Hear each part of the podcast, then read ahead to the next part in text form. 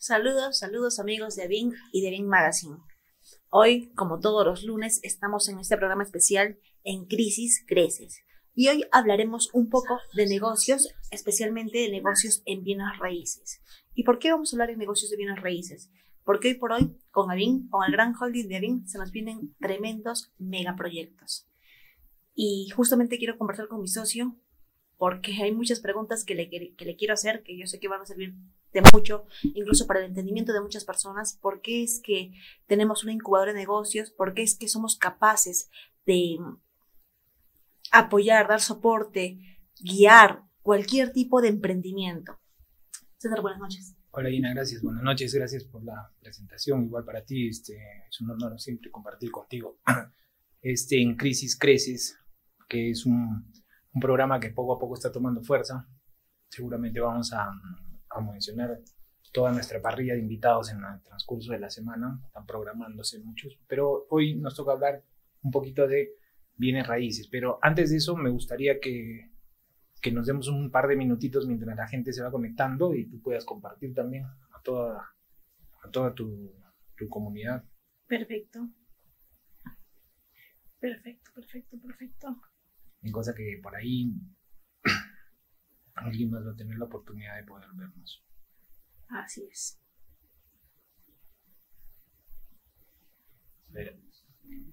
Las preguntas que vamos a hacer van a ser sumamente específicas para que las personas entiendan. a no me haces preguntas difíciles. Realmente contigo no hay preguntas difíciles. Todo lo respondes. Momento. Ya, dale. No puedo compartir, yo no sé por qué, pero bueno, vamos a ver cómo va. Bien. César, yo sé que. A ver, termino de compartir acá. Yo sé que eres una. Una persona, de hecho, de mundo, de mu- del mundo de los negocios. Y también sé que. Eres una persona bastante leída, muy instruida, que has buscado siempre saber un poco más allá, ¿verdad? Cuando algo no te quedaba claro o no te era suficientemente mm, satisfactorio tu, tu conocimiento, pues eres de las personas de investigar y todo ello. Yo que paro contigo ya más de un año que llevamos como socios en este gran holding que es Arin, no dejas de sorprenderme, verdaderamente. Hoy se nos viene un tremendo megaproyecto, ya se nos viene un mucho más grande de todo lo que, de lo- todo lo que ya hemos presentado, que es Lo Tengo Punto Yo, que es Requiem, que es eh, Health, mucho más grande que eso. No sé si decir el nombre o, o todavía Ah, mejor lo reservamos, que todavía lo, lo reservamos, porque es algo definitivamente para nuestros amigos que están en el mundo de los bienes raíces, nunca hablado. Así, yo que he ido a todas las capacitaciones, yo que he estado con todos los gurús de bienes raíces, es un tema que definitivamente no se ha tocado. Mi pregunta es, yo sé que por el tema de, de la incubadora de negocios, el haber trabajado más de 15 años en una institución financiera como funcionario de un prestigioso banco, de hecho te dio mucho conocimiento porque las capacitaciones que recibiste, maestrías, han sido innumerables. Sin embargo, en el tema de bienes raíces, verdaderamente tú tienes una tremenda visión eh, que para ti hasta se puede ser un chiste, ¿no? Los aires y techos, los remates, proyectos que son pequeños, y digo pequeños por el tiempo, pequeños por la inversión, pequeños quizás por eh, la medida del conocimiento. ¿Cómo es que eres tan conocedor de los bienes raíces, César? A ver, el mundo de los bienes raíces está inmerso en todos los negocios, ¿no? Eh, todos los negocios tienen que estar en, una, en un lugar. En, en- en realidad, el mundo de los bienes raíces se puede dividir en tres partes. ¿no? La parte este, urbana, que es donde la gente vive, que son los, las casas, este, módulos unifamiliares o los multifamiliares. Hay la parte comercial dentro del casco urbano y este, eh, otra área que es importante, que es la parte industrial que son los tres pilares que manejan más o menos los bienes raíces. O sea, ¿qué es bienes raíces? Es estacionar una familia, un negocio o una industria en una área física como un terreno. ¿No? Entonces, eh, es ahí como, como la familia busca un hogar, la empresa busca un lo- local y la industria también busca un local. De hecho, todas las empresas son consideradas como personas jurídicas, ¿no? Entonces, em, es eso cuando tú ah, creas una persona jurídica, te tienes que crear una identidad y además también dónde existir, dónde vivir y cómo vivir. ¿no? Entonces le creas todo un proceso. Entonces, por ahí va más o menos el tema de, el meterme en el mundo de los bienes raíces, pero más, más va más allá la concepción de, de ABIN, ¿no? O sea, en algún momento yo te comenté todo el proceso que se tiene que hacer realmente para conocer y saber exactamente dónde ubicar a la gente, cómo ubicar a la gente. Mucha gente hace cierta publicidad en marketing, bienes raíces, este, voy en los, los, agentes inmobiliarios, ¿no? Hacen algunos, no todos, obviamente, algunos hacen este cierto tipo de publicidad global, dirigida, pero, o sea, el, cuando haces un departamento, simplemente tu target es un cliente. ¿no? Entonces tú tienes que diseñar la casa para una familia que va a vivir ahí. O una persona, o una familia, solamente una pareja, con hijos, sin hijos. Tienes que evaluar si tienen algunas condiciones especiales, como de repente pueden tener un, algún, una necesidad física, ¿no? Si requiere ascensor, no requiere ascensor. Entonces tú tienes que estudiar antes de al cliente antes de fabricar. Entonces, si yo construyo y después busco los clientes, más complicado, pero si tengo los clientes y construyo, más fácil. Igual pasa en el tema de los negocios, igual pasa en el tema de las industrias, ¿no? Correcto. Mm, yo tengo entendido que tú has hecho una asesoría no a pequeños grupos. ¿Nos podrías comentar un poquito de eso, por favor? A asesoría, no, no a pequeños. ¿no? Está a la, INPERU, que es la Asociación de Agentes Inmobiliarios del Perú. Está a, a, a creo. Es también otra asociación de agentes inmobiliarios. Todos que bueno, son la, la, parte tradicional de los bienes raíces, ¿no? La compra-venta, donde ven las asesorías, pero un poco el tema del desarrollo y la construcción, ¿no? Pero sí he trabajado, por ejemplo, con arquitectos, ingenieros, donde se ha visto proyectos grandes de lotizaciones, con un ingeniero, bueno, no puedo tomar el nombre por un tema de que no tengo la autorización, pero eh, que ha trabajado más de 30 años haciendo lotizaciones. Eh, haciendo urbanizaciones en todo el Perú, ¿no? O sea, el, señor, el señor, el ingeniero tiene más de 70 años, pero es toda una eminencia en el, en el rubro. O sea, realmente no es nuevo lo de bienes raíces. De hecho, las nuevas formas de que la gente se esté enterando, las nuevas formas de, de, vender y traer, eh, creo que eso es lo que un poco ha motivado a las comunidades de bienes raíces a, a impulsar, que me parece perfecto, me parece extraordinario que, que haya gente que esté con ganas de, de desarrollarse en el mundo de los bienes raíces, que es un mundo amplio, demasiado, demasiado amplio. No, no solamente es el comprar, diseñar, vender, aire, techo, no, sino que si hago diseño, tengo que ver materiales. Si veo materiales, veo producción o importación. ¿no? Entonces, no solamente es el tema de, esto, hay que ver todo lo que engloba los, los, los, negocios. Si voy a hacer aire y techo, requiero de un servicio de un abogado. Entonces, no solamente es eso, es todos los stakeholders, todos los participantes que intervienen en el mundo de los, de los, de los bienes raíces de los bienes raíces.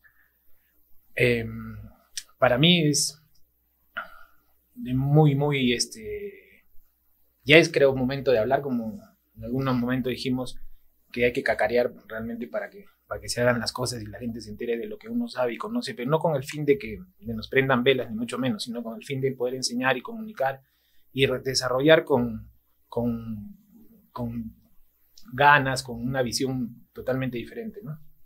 Pero sobre todo con mucha responsabilidad, ¿no? Recuerdas que hablábamos con nuestros amigos, la dupla del martillo, para quien, por cierto, mandamos grandes saludos, para el doctor Franny Díaz y el doctor José Carlos Menéndez, donde ellos claramente decían, hay personas que enseñan y no aplican, o si aplican, lo aplican mal. En todo caso, eh, ya un libro de Donald Trump decía, ¿no? Los 100 mejores consejos que he recibido en bienes raíces, donde indicaba que te especialices en una sola en una sola división, en una sola rama o en una sola técnica. En realidad la especialización viene en todos lados. Eh, recuerda que cuando nosotros hacemos las incubaciones en negocios, vemos la especialización en cada uno de los negocios, ¿no? O sea, si hay una, un, rubro específico en los abarroteros, que se tienen que especializar en lácteos, en carne, en charcutería, en cosas de especialización, que es un proceso que, que demanda, o sea, el crecimiento del mismo negocio, ¿no? ¿Por qué? Por, ver la parte cualitativa y cuantitativa del emprendedor que está en el, camino, ¿no? Ahí tienes el saludo de una, una chica que nos está mirando desde Tacna, es... Ah, Mariluz Quispe, saludos. Muchísimas gracias, Mariluz. Gracias por conectarte, por estar aquí. Comparte, comparte Mariluz, dale, dale. Vamos a estar en comunicación. Así es. Em, En, en, el tema de bienes raíces, como tú bien has dicho, en realidad no hay nada nuevo porque esto se viene aplicando ya años, muchos años atrás. Definitivamente los grandes imperios se han hecho a través de los bienes raíces. Claro, los bienes raíces, bienes raíces. O sea, es donde se echa raíces. O sea, cuando a alguien se le ocurre hacer una ciudad, es el momento de empezar a hacer un proyecto de bienes raíces. Ahora, ¿cómo, dónde? Es toda una estrategia que, que los antiguos nos han enseñado, ¿no? Ver, ser, hacer una ciudad siempre cerca donde hay agua, ¿no? Eh, si tú ves y haces un análisis de, la historia, nos muestra que casi todos, todas las ciudades siempre tienen un río cerca o están siempre cerca del mar. Ahí, por ejemplo, es una doble responsabilidad, ¿no? No solamente con el desarrollador, sino también con las autoridades, las autoridades municipales. Pero ¿qué pasa cuando no hay una buena distribución, o un buen, o un, un, plan, un plano proyectado de la ciudad?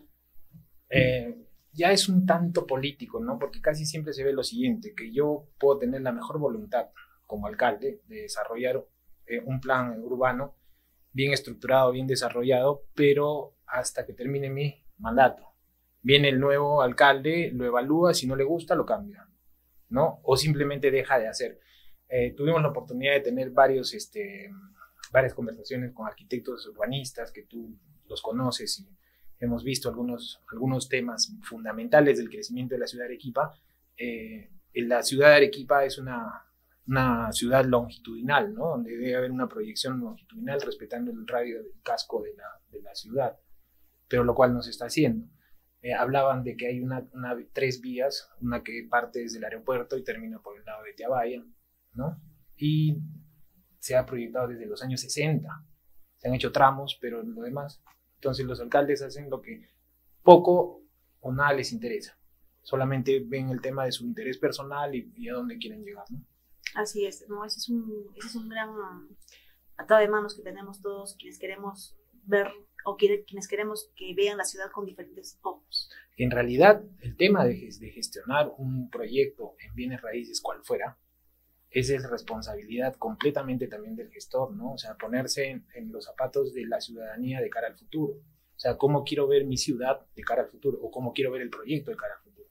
No necesariamente es ver, decir, ver, uy, voy a ganar acá tanto dinero, ¿no. Eso no, se evidencia sobre todo en las ¿no? Mientras más espacios saque para vender, mucho mejor. Claro, más cuadriculado hago el tema, más, pues, sin dejar espacios de áreas verdes, sin respetar los giros de radio, los radios de giro de los vehículos, eh, las, los óvalos que correspondan, las áreas, este, los aportes que corresponden para el Estado y aportes que voluntariamente el gestor debería hacer. O sea, y además debería ser astuto en el, en el momento de dejar esos aportes porque yo los dejo con cara a tener una rentabilidad futura y permanente, ¿no? Porque yo lo dejo ahí, por ejemplo, dejar este, áreas este, que sean de, servicios comunes pero que generen utilidad en el tiempo.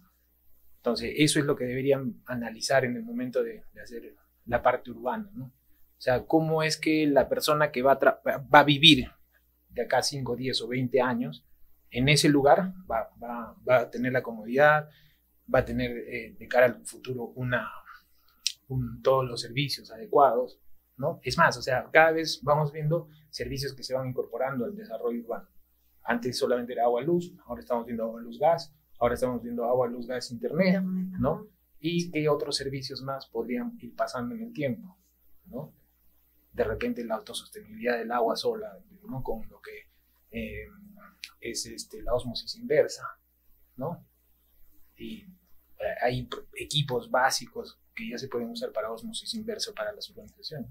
Claro que es un poquito más costoso, pero si haces el cálculo a futuro, termina siendo más barato. Ahora que el gobierno nos ha dado una sorpresa referente a este nuevo tributo, este nuevo impuesto, ¿qué opinión te merece? Eh, mira, yo la verdad te soy sincero, recién me he dado con la sorpresa hoy como lo comentaba contigo, y para mí es este, algo que evaluar, algo que tenemos que evaluar y a ver cuáles son los, realmente las, las condiciones, porque todo impuesto tiene un beneficio, ¿no? Si el impuesto realmente tiene una, una, una dirección que va a satisfacer una necesidad de crecimiento de la ciudad y se hace, se hace una, un balance de, de costo-beneficio, o sea, si realmente va a tener un beneficio y el impuesto es saludable, bueno, bienvenido, ¿no? Pero si el impuesto realmente es un impuesto que simplemente nos va a agarrar con palo, como muchos que hay en, todo el área comercial, entonces... Pero es una manera muy elegante, ¿no? De decir, entre comillas, te voy a expropiar. Poco a poco, ¿no? Exacto. Pero ese es el tema de que ya ven, o es que este gobierno también está empatado con el que viene, vamos a ver qué pasa. Ok. Bienes raíces. Tú me dices que el vocablo bienes raíces es de echar raíces, ¿no? Situarse Exacto. y echar raíces. Prácticamente estamos hablando de un, un- una vida familiar. Sí, claro, echar raíces. Es donde te vas a quedar. Correcto. Ahora, eso no significa que tú te quedes ahí. ¿no? Echar raíces y lo que quieres rentabilizar es dejar inmuebles, viviendas, lo que fuese, comercios, industrias, lo que quieras, para el lado de inversión también. Porque no todos tienen la capacidad de comprar, pero sí de alquilar. Entonces ya ves cómo tú ves la rentabilidad de cómo hacer crecer bienes raíces. si una Comprar, vender, comprar, vender o, si una persona que nos esté viendo, que tenga sus ahorros, ¿tú le podrías aconsejar que compre inmediatamente terrenos? Que, que invierta en terrenos? es relativo aconsejar en realidad al- a, la parte de inversión. O sea, jamás aconsejaría de un lado a otro sin hacer una pre- previa evaluación. ¿no? O sea, primero tendría que yo evaluar sus condiciones este, socioeconómicas para decir si realmente está en condiciones de, de invertir. Las personas que invierten son las personas que tienen un superávit o que tienen la capacidad de administrar fondos de terceros o fondos propios para poder generar rentabilidad. Entonces Oh. hay que saber si tienes educación, hay que saber todo el tema, porque si yo puedo de buena gana digo, oye, sabes que tienes el fondo, invierte para mañana, puedo estar diciendo, o que mañana te vas a volver millonario, o que tengo la clave para que te vuelvas millonario como ahora están en Internet, entonces no funciona. El tema es una, hacer una evaluación de la parte cualitativa de la persona, si tiene la capacidad, conocimiento, técnicas, eh, técnicas propias, ¿no? Porque la técnica es otro rollo. Todo usamos la técnica, pero cada uno tiene una técnica. Entonces, este, hay que ver la, la parte cualitativa de la persona. Una vez que tengamos eso, hay que ver la parte cuantitativa de cuánto dispongo. ¿Puedo, no puedo? ¿Me uno con alguien? ¿Me asocio con alguien? Hay que ver las capacidades. De repente es una persona nueva, totalmente nueva, sería decirle aconsejable, ¿sabes qué? Tienes todas las cualidades, pero tienes poco fondo, entonces júntate con alguien que te vaya llevando de la mano, ¿no? Pero frente a esta coyuntura incierta, que hoy muchos se preguntan y dicen, ¿pero qué es mejor? ¿Que tenga mi plata en el banco o que la tenga en un, en un terreno, en un bien inmueble? Todo es relativo. Para algunos va a ser mejor que esté en el banco porque no lo van a hacer administrar.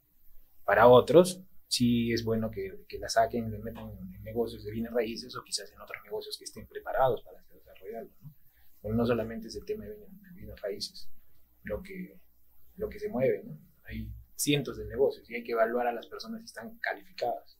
Tú sabes bien que hemos visto acá personas que han venido acá em- emocionadas, han salido de cursos, han salido a un primer proyecto y ahora están en tremendos problemas. ¿no? Sí, eso es, eso es muy cierto. Por eso decíamos, mucha responsabilidad con lo que uno sabe, con lo que uno hace y con lo que uno comparte. Claro. Tú, si me puedes contar más bien cuánto tiempo estás ya en el tema de los bienes raíces. Bueno, empíricamente ya aproximadamente hace cinco años. Es que en realidad, déjame decirte, no es empírico, ¿no? Porque yo sé que te has venido preparando. Entonces, cuando tú ya le pones algo de conocimiento, dejas de ser empírico. no, pero ¿yo por qué digo empírico? Porque tenía un dinero que estaba ahorrado Ah, ok. y que antes de, de gastarlo, antes de, de hacerle mal uso, dije, "Me- es más seguro estar en un terreno. Entonces Ah. compraba, no me iba mal y he podido hacer así patrimonio. Pero hoy ya con el cono- conocimiento, ya como desarrolladora, eh, estamos hablando de 2019, mayo de 2019. Ah, genial. Y ahora te has enfrentado a proyectos grandotes. ¿Cómo has encontrado eso? Eh, bueno, definitivamente, mm, como se dice, ¿no? Como dice el libro, ¿quién se llega a ser rico? Si igual tienes que pensar, mejor hacerlo en grande, mejor piensa en grande. Tómate la molestia de pensar en grande. Y, y definitivamente para ello, pues tienes que reconocer y saber que no puedes ser todista, imposible que un proyecto grande seas todista. Pues podrás tener amplio conocimiento y criterio, pero necesitas ese equipo de alto desempeño con quienes apalancarte.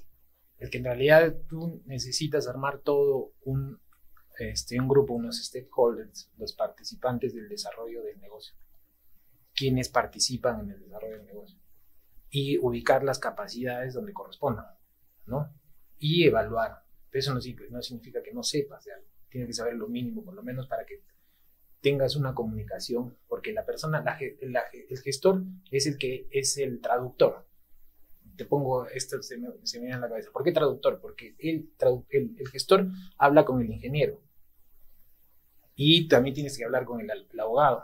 Y también tienes que hablar con el de ventas. Y también tienes que hablar con el otro. Entonces tú eres la que traduce todo y eres la que organiza toda la orquesta, ¿no? Batuteas para que todo sea homogéneo. Pero si tú traduces mal, o sea, la información llega mal de un lado a otro lado, tu gestión este, termina teniendo ciertas debilidades, ¿no? Así es. Entonces, no solamente es emocionalmente decir, oye, mañana salgo a hacer un proyecto y lo hago.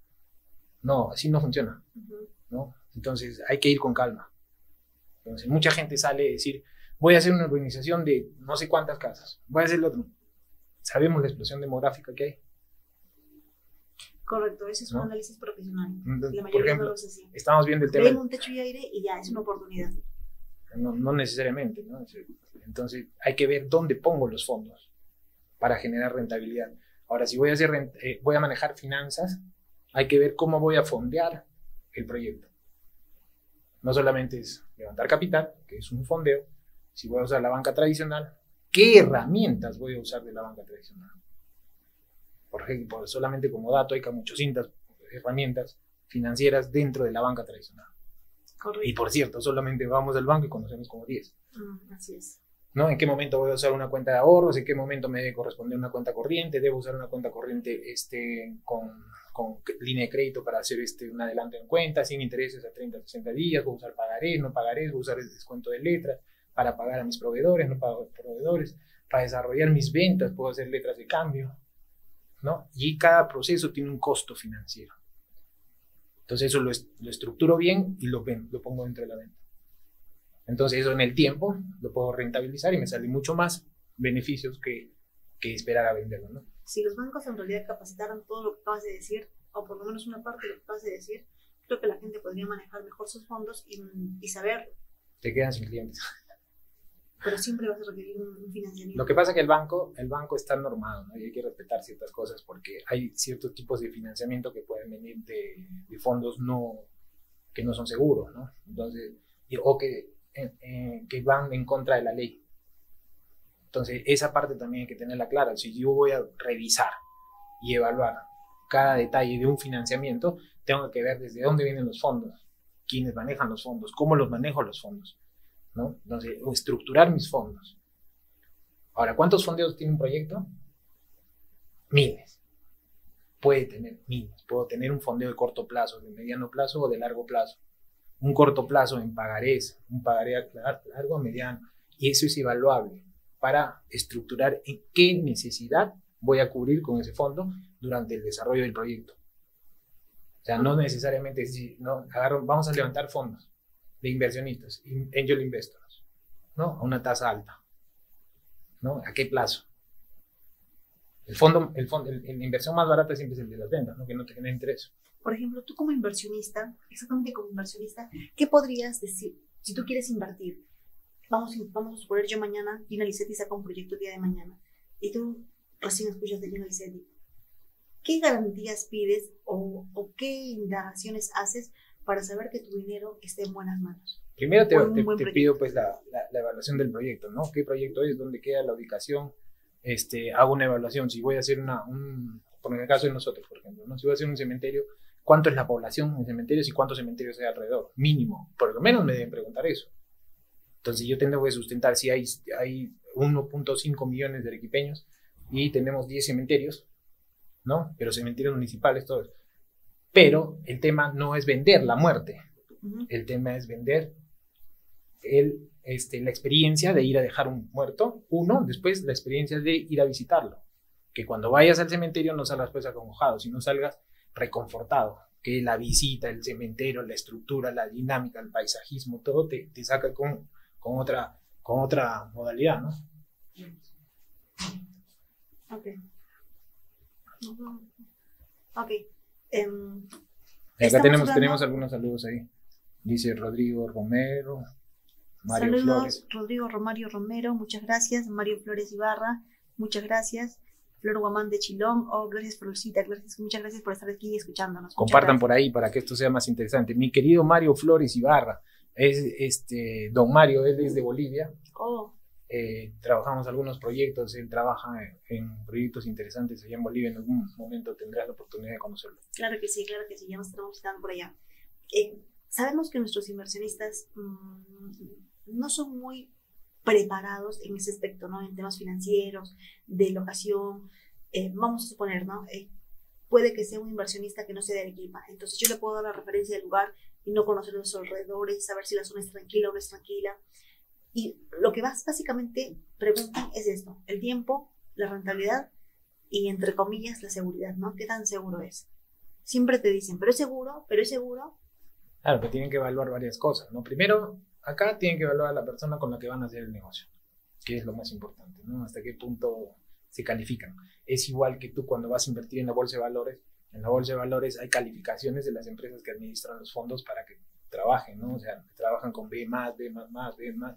Entonces sería ideal también que se haga una, una estructura de calificación de todos los gestores, ¿no? ¿Quién tiene la A, más, más, más, más, que es la gestora que, por ejemplo, por ahí nunca tenido un retraso, ¿no? Puede haber un gestor que tenga CCC porque tuvo un problema de, de incumplimientos, no voluntarios, porque considero que no hay incumplimientos voluntarios, sino por temas de mala gestión probablemente, pero hay que evaluarlo, ¿no? O sea, no necesariamente tampoco porque estés en una mala calificación seas malo, entonces hay que preguntar por qué, cuál es el, el, criterio de la inversión. Acuérdate que ya decía nuestro amigo Luis Villalta en Cajamarca, ¿no?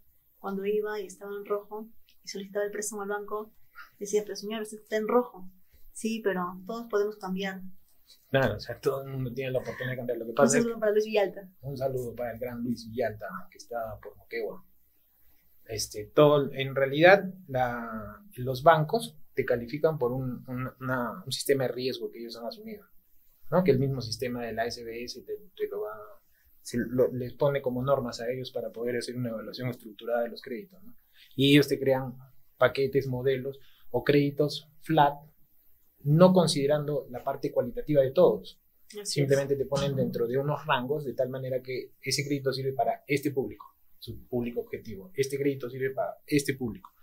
¿no? Entonces, como cualquier empresa que sí este, busca vender sus productos. Y la visión de todo emprendedor en realidad debería ser, bueno, todo emprendedor en bienes raíces debería ser, pues, eh, crecer de la manera más óptima, esclavizada, totalmente rápida si es posible, porque pagar a un inversionista, hacer sus proyectos pagando a un inversionista 20, 25, 40%, pues le sale caro. Pero si está bien estructurado, no es caro, o sea, hay que saber, ¿no? Porque si yo hago un, un análisis de costos y dentro de los costos puedo asumir ese nivel de costo financiero, entonces, ¿por qué te preocupas, no? Entonces, si el, si el proyecto está bien evaluado y puedo asumir el, el 40% o el 100% si se da el caso, y lo logro sustentar tal cual como se debería, entonces no habría ningún problema, ¿no? Puedes, puedes pagar ese, ese interés o ese comisión o lo que corresponda, ¿no? Pero si es que no lo estás haciendo y simplemente estás poniendo una tasa de interés, un perdón, un, sí, pues una tasa de retorno, em, sin haber evaluado nada, entonces te estás poniendo la soga al cuello, ¿no? Claro, Podemos, consideramos que todos los proyectos no son iguales. Ningún proyecto es igual. Es más, pasa que puede haber un proyecto de un edificio y eh, tú estás desarrollando de un nivel y lo estás llevando de la mejor forma. Si lo dejas a otro gestor, probablemente lo lleve más arriba o probablemente lo quiebre porque nadie piensa igual. Totalmente de acuerdo. Totalmente de acuerdo. Mm, así es que si tienen algunas preguntas, amigos, referente al tema de, inversiones, referente al tema de estructuras de pagos, financiamientos, bienes raíces, creo que estamos con la persona más idónea, definitivamente quien ha trabajado años en una entidad financiera como funcionario y, de hecho conoce este tema al revés del derecho. Bueno, en realidad siempre como trabajamos contigo, ¿no? O sea, una de las, de las bases de nuestra empresa de ABIN es la mayor ¿Qué es la mayéutica? Es parir la idea. ¿Qué hacemos? Es, si se nos ocurre una idea, hay que hacerla parir, buscar un partero. O sea, y la mejor forma de buscar un partero de una idea es la conversación, la dialéctica. ¿Sabes que Gina se me ocurre esta idea? Gina empezará a preguntar, yo le empezaré a preguntar y vamos a hacer aterrizar una idea. Entonces, esa es la mayéutica. Y cada vez que recurrimos a, un, a herramientas, ¿a dónde vamos? Al diccionario, ¿recuerdas? O sea, si hay algo, vamos al diccionario y desde la etimología de la palabra, o sea, desde el significado de la palabra, de dónde nace, hacemos nuestra propia conclusión. ¿Y por qué la usan? Muchas veces hemos dejado de usar palabras porque las estamos usando mal. Me has hecho acordar, por ejemplo, ahora se habla mucho del tema de marca personal, pero vemos dentro de aquellos que creen tener una marca personal, no, no aplican lo que es una marca personal, lo que significa una marca personal. A ver, que yo te pregunto, ¿qué es una marca? No? ¿Qué es una marca? Por ejemplo, Coca-Cola. No debía mencionar, pero bueno, vamos a dejarlo ahí. ¿Qué es una marca? Es una algo que te representa, algo que tú has creado, que sea propio, que sea tuyo, de tu propiedad. Es la identidad, ¿no? Es la identidad de una persona que tú la estás creando. Entonces, cuando tú hablas de marca personal, tienes que dejar de ser tú para ser esa persona que quieres crear, la que quieres vender. Porque tú no vas a perder, vender tu familia personal, ¿no? Entonces, tú tienes que crear una persona que va paralelamente a ti, ¿no? Y para hacer marca personal tienes que tener todo un bagaje de, información. O sea, ¿qué tienes detrás de, por ejemplo, quiero hacer una marca personal de, de Gina? ¿Qué hay detrás de Gina? Escribe libros, escribe artículos, qué tipos de conferencia hace, dónde se preparó, ¿no? Y todo eso va a ir alimentando tu marca personal. Y hay gente que se va a identificar con tu marca, no solamente con la parte superficial, ¿no? Hay que ver más allá de realmente de lo que es una marca. Y si es personal, más aún, porque estás asumiendo la responsabilidad de trasladar información. Así es. Y tú no, y tienes que ser responsable de la información que das. Si tú dices, mañana salgan muchachos, yo tengo la, la fórmula de, de, bienes raíces y mañana salgan a hacerla, tú tienes que asumir la responsabilidad de tu fórmula. Y si se equivocan todos, asume B y asume me equivoqué. Pero eso no pasa, ¿no? A ver, nos indican. Una consulta. ¿Un gestor que trabaja como persona jurídica, como empresa, está obligado o no en retener el 5% de la ganancia del capital o es opcional? En realidad no es opcional. Tú tienes que estar dentro, este, primero preguntar con la parte contable si, ya estás, si eres sujeto de retención de impuestos. Si eres sujeto de retención de impuestos, estás obligado a retener. Si no, simplemente a reportar que le estás entregando en la totalidad y a la persona que, recibe el total de, su, retorno está obligado a pagar su impuesto como, que, le, corresponde a él según sea el RUC que que él tenga. ¿no?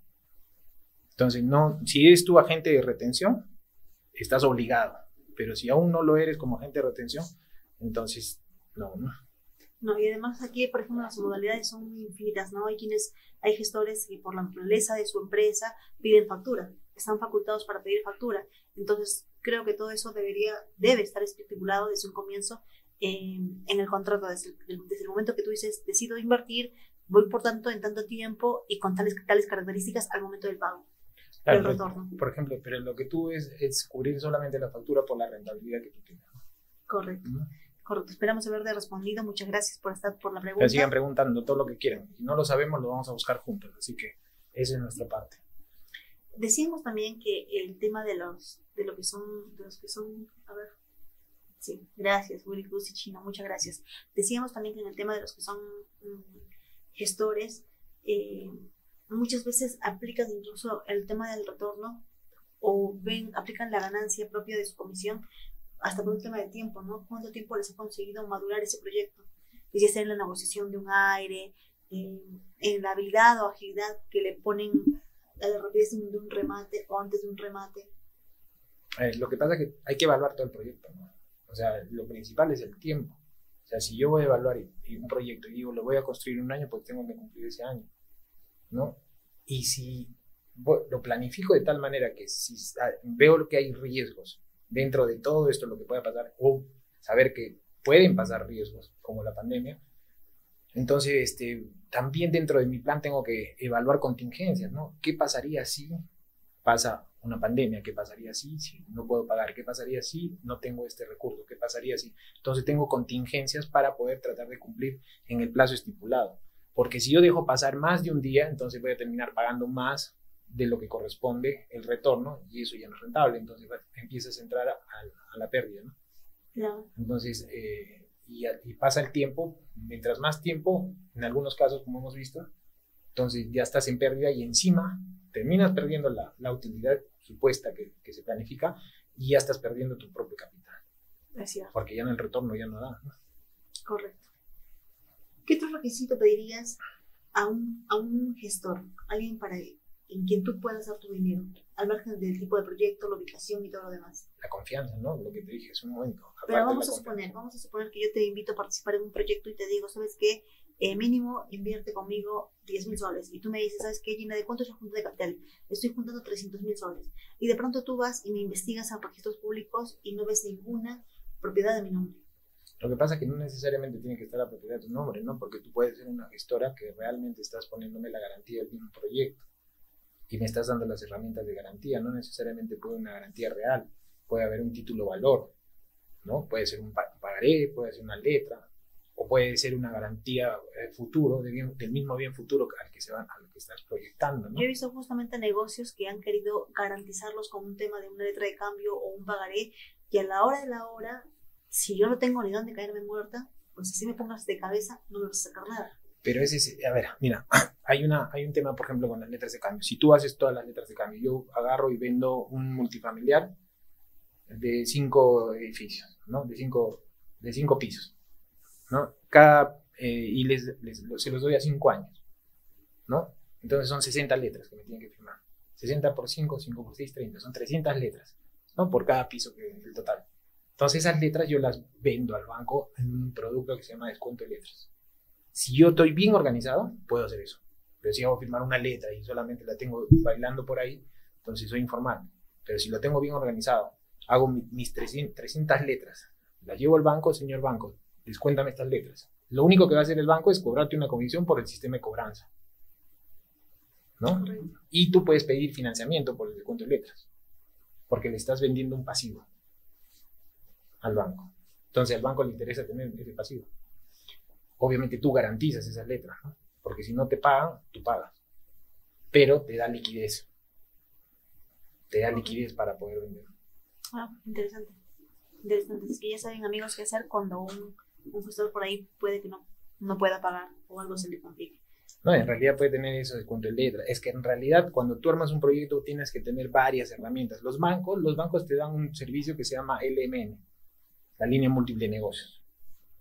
¿No? Puedes tener una línea múltiple de negocios. ¿Qué hago yo con un leasing? Muchas cosas. Puedes hacer leasing inmobiliario. ¿Qué hago yo con un descuento de letras? Lo que te acabo de decir.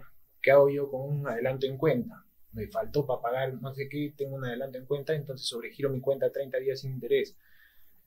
Entonces, hay varias herramientas de, de, la banca tradicional que las puedes usar de manera muy responsable, por cierto, y obviamente van a evaluarte por eso y vas, te van a ir dando mucho más herramientas.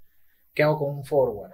¿no? Pacto un, un tipo de, un costo del precio de ahora como un bien futuro, ¿no? Es lo que vamos a aplicar en el nuevo proyecto, ¿no? ¿O qué hago con un leaseback? ¿no? El leaseback es un leasing, pero al revés. El cliente compra con su plata y me lo rehipoteca. Entonces, se sigue con su liquidez. ¿Por qué? Porque el cliente no quiere perder el costo de oportunidad. ¿No? Porque si no lo compraba con su plata, le podía salir más caro. Entonces ya viene al banco, lo rehipoteca él mismo. Ya no necesita tener una rehipoteca con un tercero, pero ya es un tema que, que podemos trabajar por ese lado. ¿no? ¿Qué opinas de un inversionista que, bueno, confió en un gestor que aparentemente estaba sumamente bien posicionado, sabía lo que hacía, cayó, no supo responder, y este inversionista o este grupo de inversionistas como que ya perdieron la fe. A ver. Si dicen, si, si, alguien que yo veía que estaba en la, en la cumbre ha caído, ¿qué puedo esperar de los demás? A ver, yo como inversionista, dentro del mundo de las inversiones tú tienes que tener suficiente criterio y saber que donde pones tu plata está con un riesgo. Siempre. Siempre, siempre hay un riesgo. Entonces, mientras el, el, el el proyecto sea mejor trabajado, era como antes, ¿no? Minimizar los riesgos, poner contingencias. ¿Qué pasaría si? Esa es cuestión de, de, del gestor. Entonces, pero siempre hay riesgo. Lo recomendable es no poner todos los huevos en una sola canasta, ¿no? Entonces, si voy a ser inversionista de bienes raíces, pues como inversionista de bienes raíces pongo un poquito acá, otro poquito acá, otro poquito acá. Este gestor puede ser el número uno, pero puede quebrar o fracasar, como tú dices, pero mis otros inversiones me están soportando. ¿no? Entonces, si yo pongo todas mis inversiones en la misma canasta, entonces corro riesgo. Entonces, prefiero yo, si voy a tener 100, poner 10, 10, 10, 10 o 25, 25, 25, ¿no? Equilibrar. No necesariamente, ah, porque voy a ganar, no, este me va a dar 60, pongo todo ahí, no. Entonces, a más tasa de interés, por criterio un poquito, mayor riesgo. Mi pregunta acá, por ejemplo, viene, eh, si alguien, un gestor, procura levantar mucho más un nombre que su misma empresa, ¿cuáles pueden ser las consecuencias? Es que es más difícil que si, cae, si se cae el nombre como marca, jamás lo levantan.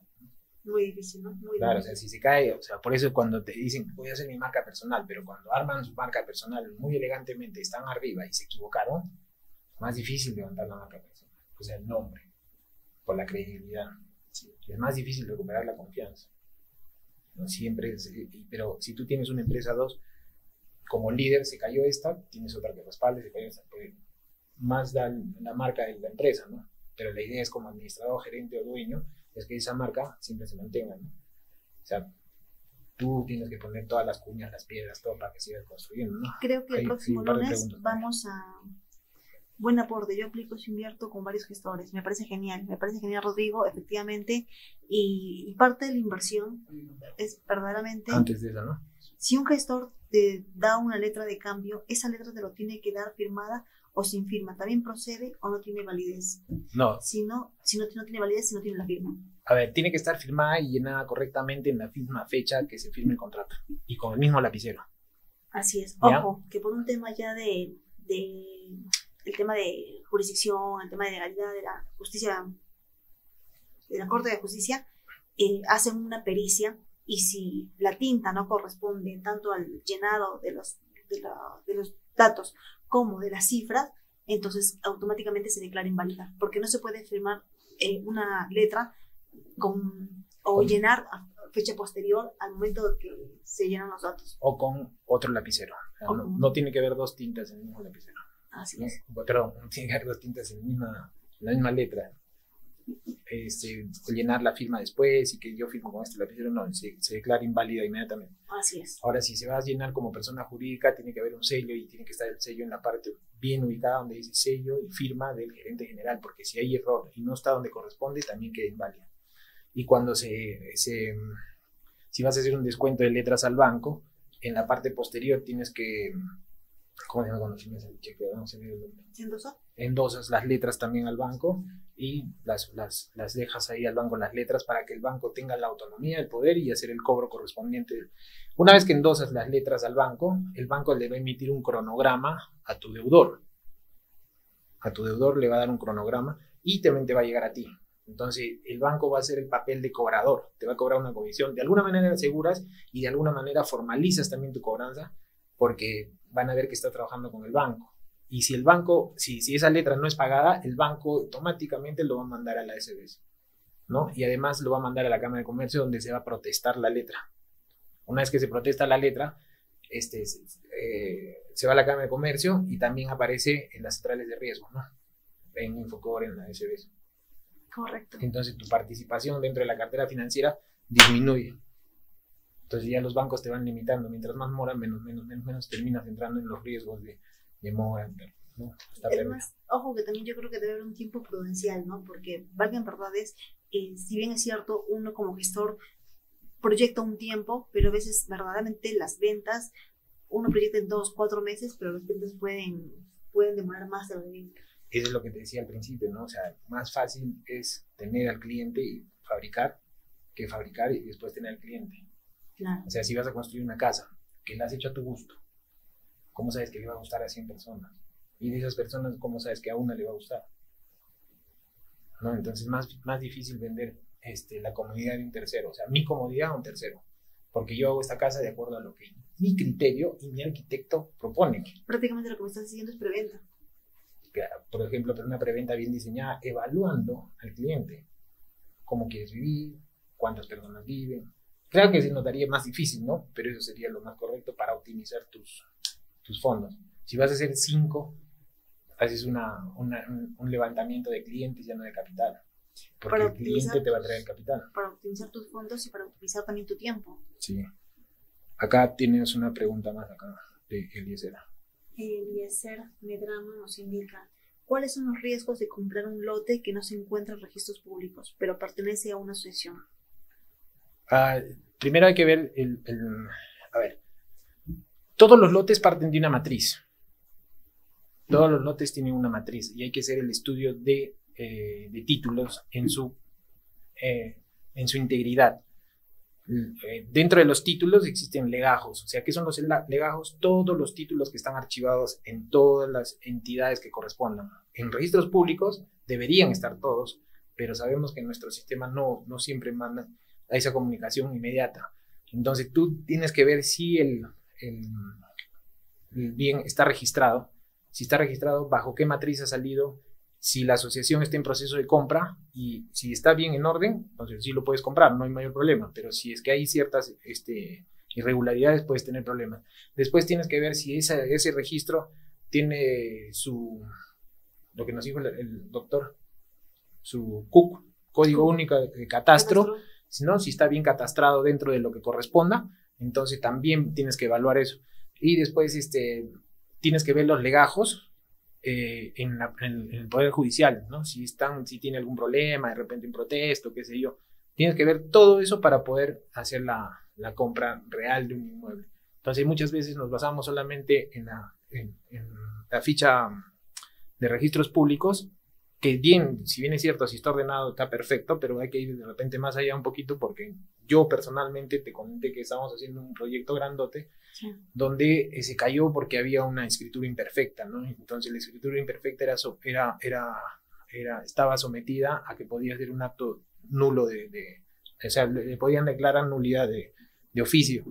Entonces, y hacer una inversión grande con, con, detalles como esos pueden mandarte a la quiebra en, en tu proyecto, ¿no? Así es. Me parece que a las personas le interesa bastante el tema mm, de todo lo que tiene que ver con financiamiento, estructuras financieras, ¿Te parece, César, si el próximo lunes abarcamos todo un programa para, para que aprendan un poquito más de ello? Sí, no hay problema. Podemos preparar bien, bien detallado algunas cositas para, para hablar de estructuras financieras y, y, los productos financieros, ¿no? Ahora, ahora, eso no significa que tú no puedas crear un producto financiero.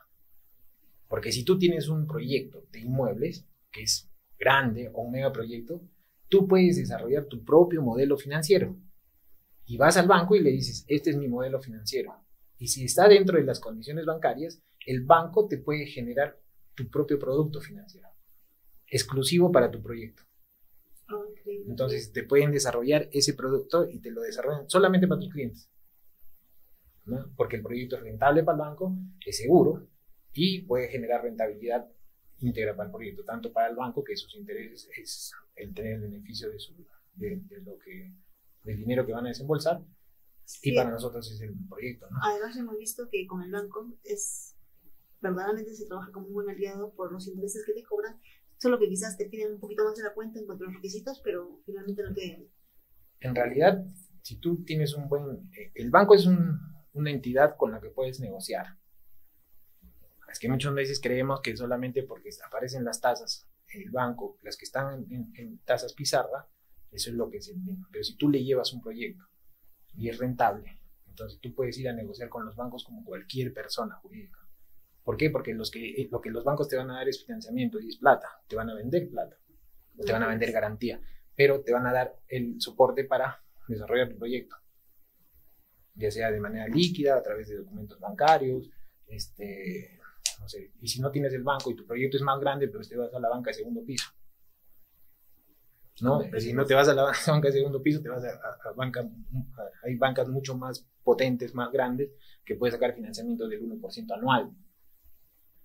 Y eso es, son para proyectos mucho más grandes. Para proyectos mucho más grandes, inversiones acá. Por ejemplo, tuvimos la oportunidad de traer un super, un super financiamiento en la época de, de la anterior gobernadora eh, para el desarrollo de los, de los hospitales, ¿no? Proyecto, una inversión que superaba los 800 millones de dólares. Eh, pero por negligencia de los administradores de, del gobierno regional, pues se perdió, ¿no? Ya, ya no se puede hacer. Algún momento seguramente, ojalá se pueda volver a traer juntamente con Alex, ¿no? Que, que el cual yo represento a nivel de todo el Perú. Claro que sí. Claro que sí. Bueno, amigos, eh, entonces déjenos en sus comentarios qué otros temas les gustaría. Les gustaría, muy interesante. Gladys, muchas gracias, gracias. Saludos, Paulina. Dice, buenas noches. Para Mara, el Acosta, muchísimas gracias. Para Marino, un abrazo a Marino. ¿Qué pregunta? Eh, sí, ah, de Eliezer, nos dijo cuáles son los riesgos de comprar un lote que se encuentra en registros públicos pero no pertenece a una asociación.